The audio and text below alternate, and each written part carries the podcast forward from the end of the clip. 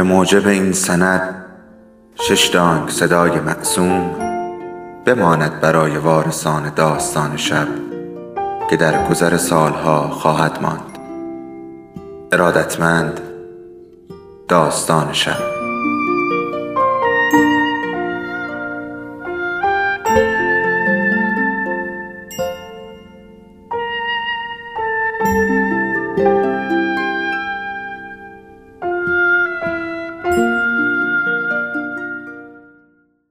یکی بود یکی نبود.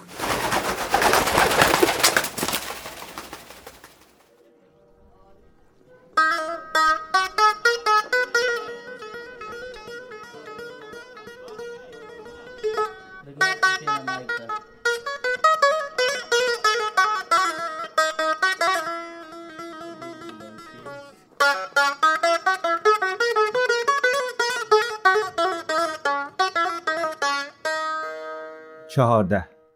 جوان 2001 گوشی را سر جایش گذاشتم و مدت زیادی به آن زل زدم. تا افلاتون پارس نکرده و مرا از جا نپرانده بود نفهمیده بودم خانه چقدر ساکت است. سریا صدای تلویزیون را قطع کرده بود. از روی کاناپه گفت رنگت پریده امیر. این همان کاناپه بود که پدر و مادرش وقتی با آپارتمان اول رفته بودیم به ما چشم روشنی داده بودند. ثریا آنجا لمیده و پا را زیر بالش های فرسوده برده بود و افلاطون سر روی سینهش گذاشته بود.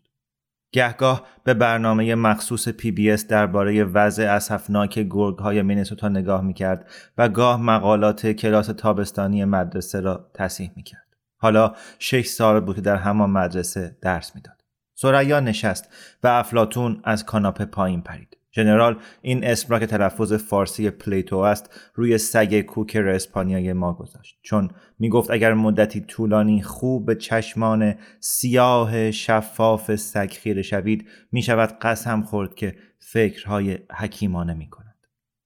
حالا دیگر سریا بفهمی نفهمی قب قب داشت. در ده سال گذشته بر انحنای کپلهایش افزوده شده و لابلای موهای پرکلاقیش رگه های خاکستری دویده بود. اما هنوز هم صورت شاهزاده خانم مجلس رقص باشکوه را داشت. با همان ابروهایی که به دو بال گشوده پرنده ها میمانست و همان بینی با انحنای ظریف مثل حروف باستانی عربی. سریا که دست کاغذ را روی میز گذاشت باز تکرار کرد رنگت پریده؟ باید برم پاکستان. حالا سر پا ایستاده بود. پاکستان؟ رحیم خان خیلی مریضه. با ادای این کلمات مشتی در درونم گره شد. شریک تجارت کاکا؟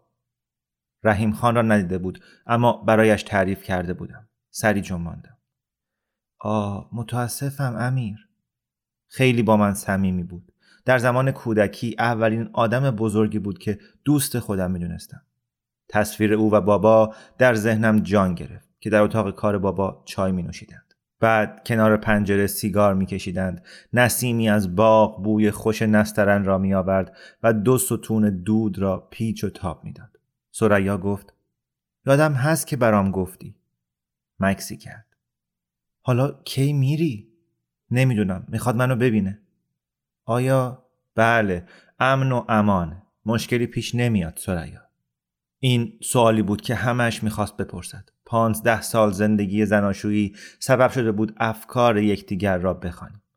میرم یه قدمی بزنم. مایلی من هم بیام؟ نه ترجیح میدم تنها برم. سوار اتومبیل شدم و به پارک گلدن گیت رفتم. لب دریاچه اسپریکلز در حاشیه شمالی پارک قدم زدم. یک بعد از ظهر قشنگ یک شنبه بود. پاره های خورشید روی آب تلألو داشت و ده ها زورق بازیچه روی آب بود و با نسیم ملایم سان فرانسیسکو پیش می‌رفت. روی نیمکتی نشستم و مردی را تماشا کردم که توپ فوتبال را به طرف پسرش میانداخت و به او می‌گفت با آرنج آن را نزند بلکه با شانهاش بزند. سر برداشتم و یک جفت بادبادک قرمز را دیدم که دم دراز آبی داشتند. در انتهای غربی پارک بالای درختها و بر فراز آسیابهای بادی در هوا شناور بودند. به فکر حرفی افتادم که رحیم خان درست پیش از گذاشتن گوشی گفته بود. آن را سرسری گفته بود. انگار که یک به ذهنش رسیده باشد. چشمانم را بستم و او را در آن طرف خط دراز و خشدار دیدم در حالی که لبش کمی از هم باز شده و سرش به یک سو خمیده. باز چیزی در چشمان ژرف سیاهش بود که به رازی ناگفته بین ما اشاره می‌کرد. فقط حالا می‌دانستم که می‌داند. این همه سال حدس و گمانم درست بود. از قضیه آصف باد بادک پول ساعت مچی با آن اقربه های آزرخشوار خبر داشت. همیشه می‌دانست. رحیم خان پیش از آنکه گوشی را بگذارد گفته بود بیا هنوز راهی برای جبران مافات هست. این را سرسری گفت. انگار که یک به ذهنش رسیده باشد. راهی برای جبران مافات. وقتی به خانه برگشتم سرگا داشت تلفنی با مادرش صحبت می‌کرد. طولانی نیست مادر جان. یکی دو هفته. بله بله. تو با پدر می‌تونید بیاین پیش من. دو روز پیش از این ژنرال افتاده و لگن خاصره شکسته بود. باز دچار یکی از همان میگرن ها شده بود و با چشم های تار از اتاقش بیرون آمده و روی لبه یک قالیچه سست لغزیده بود. فریادش خال جمیله را دوان دوان از آشپزخانه بیرون کشانده بود. همیشه با آب و تاب تعریف می‌کرد. درست مثل صدای جارویی بود که از وسط بشکنه هرچند دکتر می‌گفت بعید است چنین صدایی شنیده باشد حرف زدن از لگن خاصره شکسته جنرال و تمام پیامدهای آن سین پهلو، مسمومیت خونی، اقامت طولانی در درمانگاه به تکگویی طولانی درباره تندرستی خال جمیله می انجامید. بعد حرف از بیماری های تازه جنرال می‌زد. هر گوش شنوایی که گیر می آورد می گفت کلیه های جنرال درست کار نمی کند. با غرور می گفت ولی اونها که هرگز کلیه افغانی ندیدن نه؟ چیزی که بیشتر از همه یادم مانده درباره اقامت ژنرال در بیمارستان بود و اینکه خال جمیله چطور منتظر میماند تا به خواب برود و بعد برایش ترانه هایی را می‌خواند که از رادیوی ترانزیستوری پرخشخش بابا در کابل شنیده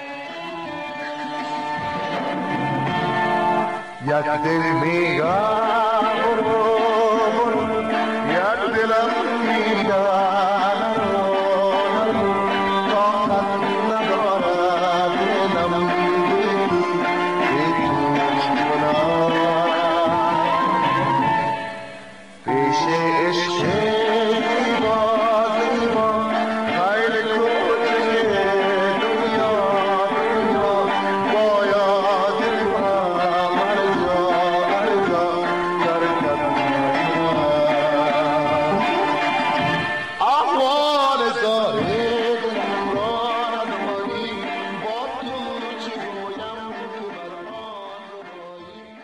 آسیب پذیری ژنرال و زمان اوضاع را بین او و سریا هم نرمتر کرده بود. با هم می‌رفتند قدم زنی. روزهای شنبه با هم نهار میخوردند و گاهی ژنرال در بعضی از کلاس های سریا حاضر می‌شد. با همان کت و شلوار براق خاکستری ته کلاس می نشست اسای چوبی روی زانویش بود و لبخند می‌زد. گاهی یادداشت هم بر می داشت. آن شب من و سریا توی رخت خواب بودیم. پشتش به سینهام چسبیده بود و سرم لای موهایش بود. یاد وقتهایی افتادم که چهره به چهره میخوابیدیم. بوسه های پر حرارت رد و بدل می کردیم و نجوا می کردیم تا چشمانمان بسته شود. درباره دست و پای کوچولو و چنبری اولین لبخندها اولین کلمات اولین گام برداشتنها حرف می زدیم باز همین کار را می کردیم اما دیگر زمزمه هامان درباره مدرسه او کتاب تازه من یا خندیدن به لباس مسخره یکی توی مهمانی محدود می شد. بازی ما هنوز خوب و گاه عالی بود اما بعضی شبها تنها احساسی که داشتم آسایش خیالی بود که دست کم برای مدتی کوتاه تمام شده و من از بیهودگی کاری که می‌کنیم رهایی یافته و فراموشش کردم سریا به من چیزی نگفت اما می‌دانم او هم گاهی همین احساس را داشت. در این شبها هر کدام در طرف خودمان میقلتیدیم و میگذاشتیم نجات دهنده ما با خودش ببردمان. نجات دهنده سریا خواب بود و نجات دهنده من همیشه کتاب. شبی که رحیم خان تلفن کرد در تاریکی دراز کشیدم و خطهای موازی نقره ای را که محتاب از لای کرکره روی دیوار انداخته بود تماشا کردم. نیمه های شب شاید نزدیک سحر به خواب رفتم و خواب حسن را دیدم که توی برف می دود. لبه چپن سبزش پشت سرش کشیده می شود و برف زیر چکمه های لاستیکی سیاهش قرچ قرچ می کند. سر روی شانه برگردانده بود و می گفت جانم هزار بار فدایت. یک هفته بعد کنار پنجره یکی از هواپیماهای خطوط بدون پاکستانی نشسته بودم و دو کارگر یونیفرم پوش هواپیمایی را تماشا می کردم که گوه چرخ را بر می دارند. هواپیما تا آخر باند روی زمین راه رفت و طولی نکشید که بلند شد و ابرها را در نوردید.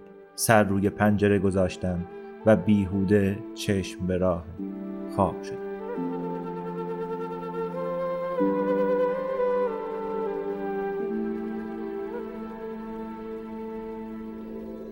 داستان شب بهانه است.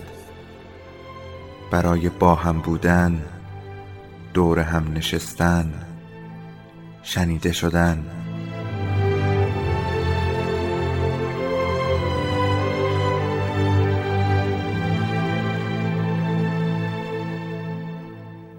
صدای افسانه ها رو میشنویم.